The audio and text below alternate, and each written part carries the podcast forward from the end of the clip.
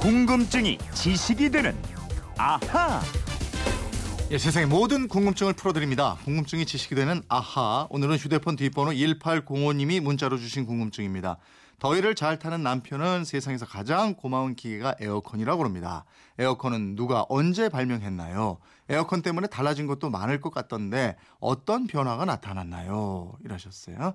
네, 시원한 바람을 일으키면서 달려온 김초롱 아나운서와 알아보겠습니다. 어서 오세요. 네, 안녕하세요. 지금 저희 예. 스튜디오도 시원하잖아요. 이게 예. 뭐 에어컨이 나오니까 그렇죠. 예. 김초롱 씨는 더위를 잘 타는 편입니까? 아니면 잘 견디는 편입니까? 저는 여름에 태어나서인지 잘 견딥니다. 아 그래요? 아니 근데 애를 낳고 보니까 음. 좀 더위를 타게 된 것 같아요. 어 그래요. 좀 그게 좀 예. 달라지는구나. 이게 또 달라지는 건지 예. 모르겠습니다. 그 이분 남편처럼 더위가 못 견디게 괴로운 분들 이런 분들은 정말 에어컨처럼 고마운 기계가 없잖아요. 그럼요. 이 기계는 누가 발명한 거예요?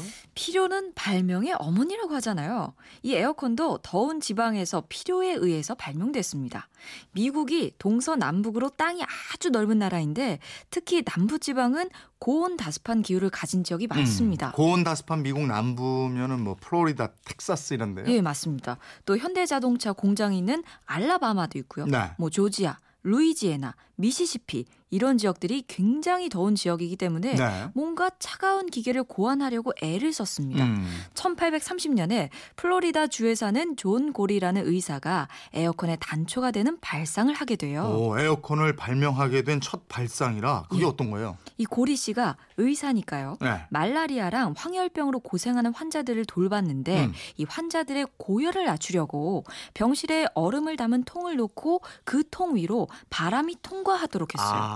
이렇게 해서 방 안의 온도도 내리고 환자의 열도 낮추기 위한 장치를 개발하게 됐습니다. 이 그건 일종의 냉풍기, 그러니까 아이스 선풍기네요. 그렇죠. 근데 이게 완벽한 에어컨은 아니잖아요. 예, 이 에어컨이라는 말조차도 없었는데요. 음. 다만 이 기구가 에어컨의 시초로 여겨지고 있습니다.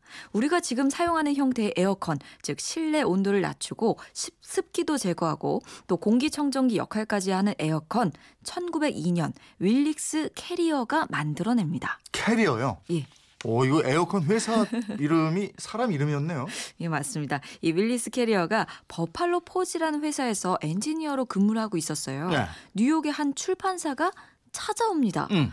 아니 포지 회사에 찾아와서 이 뉴욕은 바다를 끼고 있어 습기가 굉장히 많은 곳이었는데 네. 온도 차이와 높은 습도 때문에 음. 인쇄물이 번지는 경우가 많았대요. 음. 그래서 그 인쇄소의 습도를 조절할 수 있는 시스템을 개발해 주세요라는 주문을 합니다. 네. 이 장치를 캐리어가 개발하게 돼요. 아, 그러니까 처음에 시작은 냉방, 냉각 이런 게 아니고 습기 제거였네요. 그렇죠. 근데 뭐 습기만 제거해도 한결 시원해지죠. 아, 그렇습니다. 그리고 4년 뒤에 네. 1906년 이 남부 지역인 사우스 캐롤라이나의 한 방적 공장 관계자가 와서 실을 뽑는 방추가 회전을 너무 많이 하면 마찰열이 생기면서 이음새가 타고 기계가 멈춥니다. 공장 내부를 시원하게 해서 방적 기계가 잘 돌아가게 해주세요. 음. 이런 요청을 받게 됩니다. 네. 또 캐리어는 이 주문 역시 성공하게 돼요. 이게 바로 에어 컨디셔너, 줄여서 에어컨, 우리말로는 공기 조화기가 됩니다. 어, 최초의 에어컨은 가정용이 아니고 산업용으로 만들어졌다. 예, 예. 주로 남부 지역에 있던 방직회사, 제지회사, 담배 제조회사 등에서 사용하게 됐고요.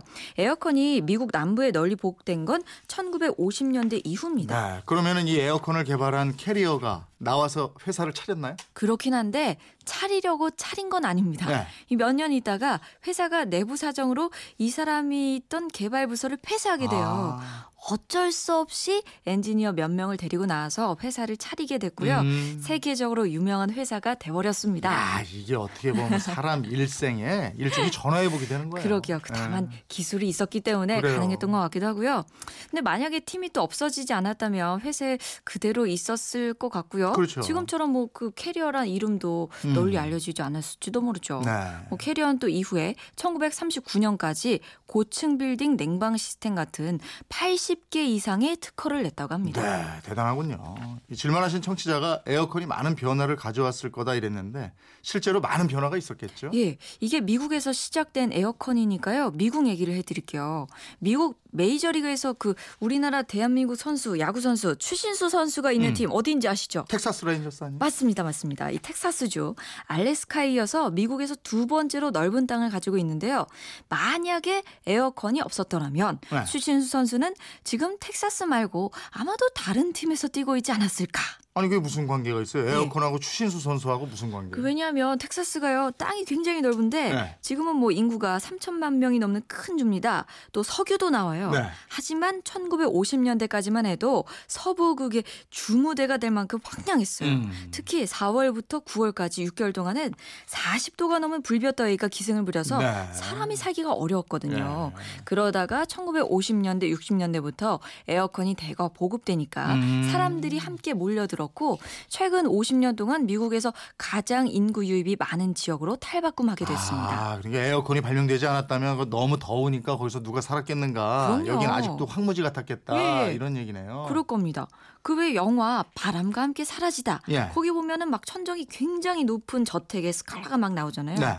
이 천정이 왜 높았냐면 더워서 그랬어요. 음. 바람이 잘 통하도록 높게 지은 거고요.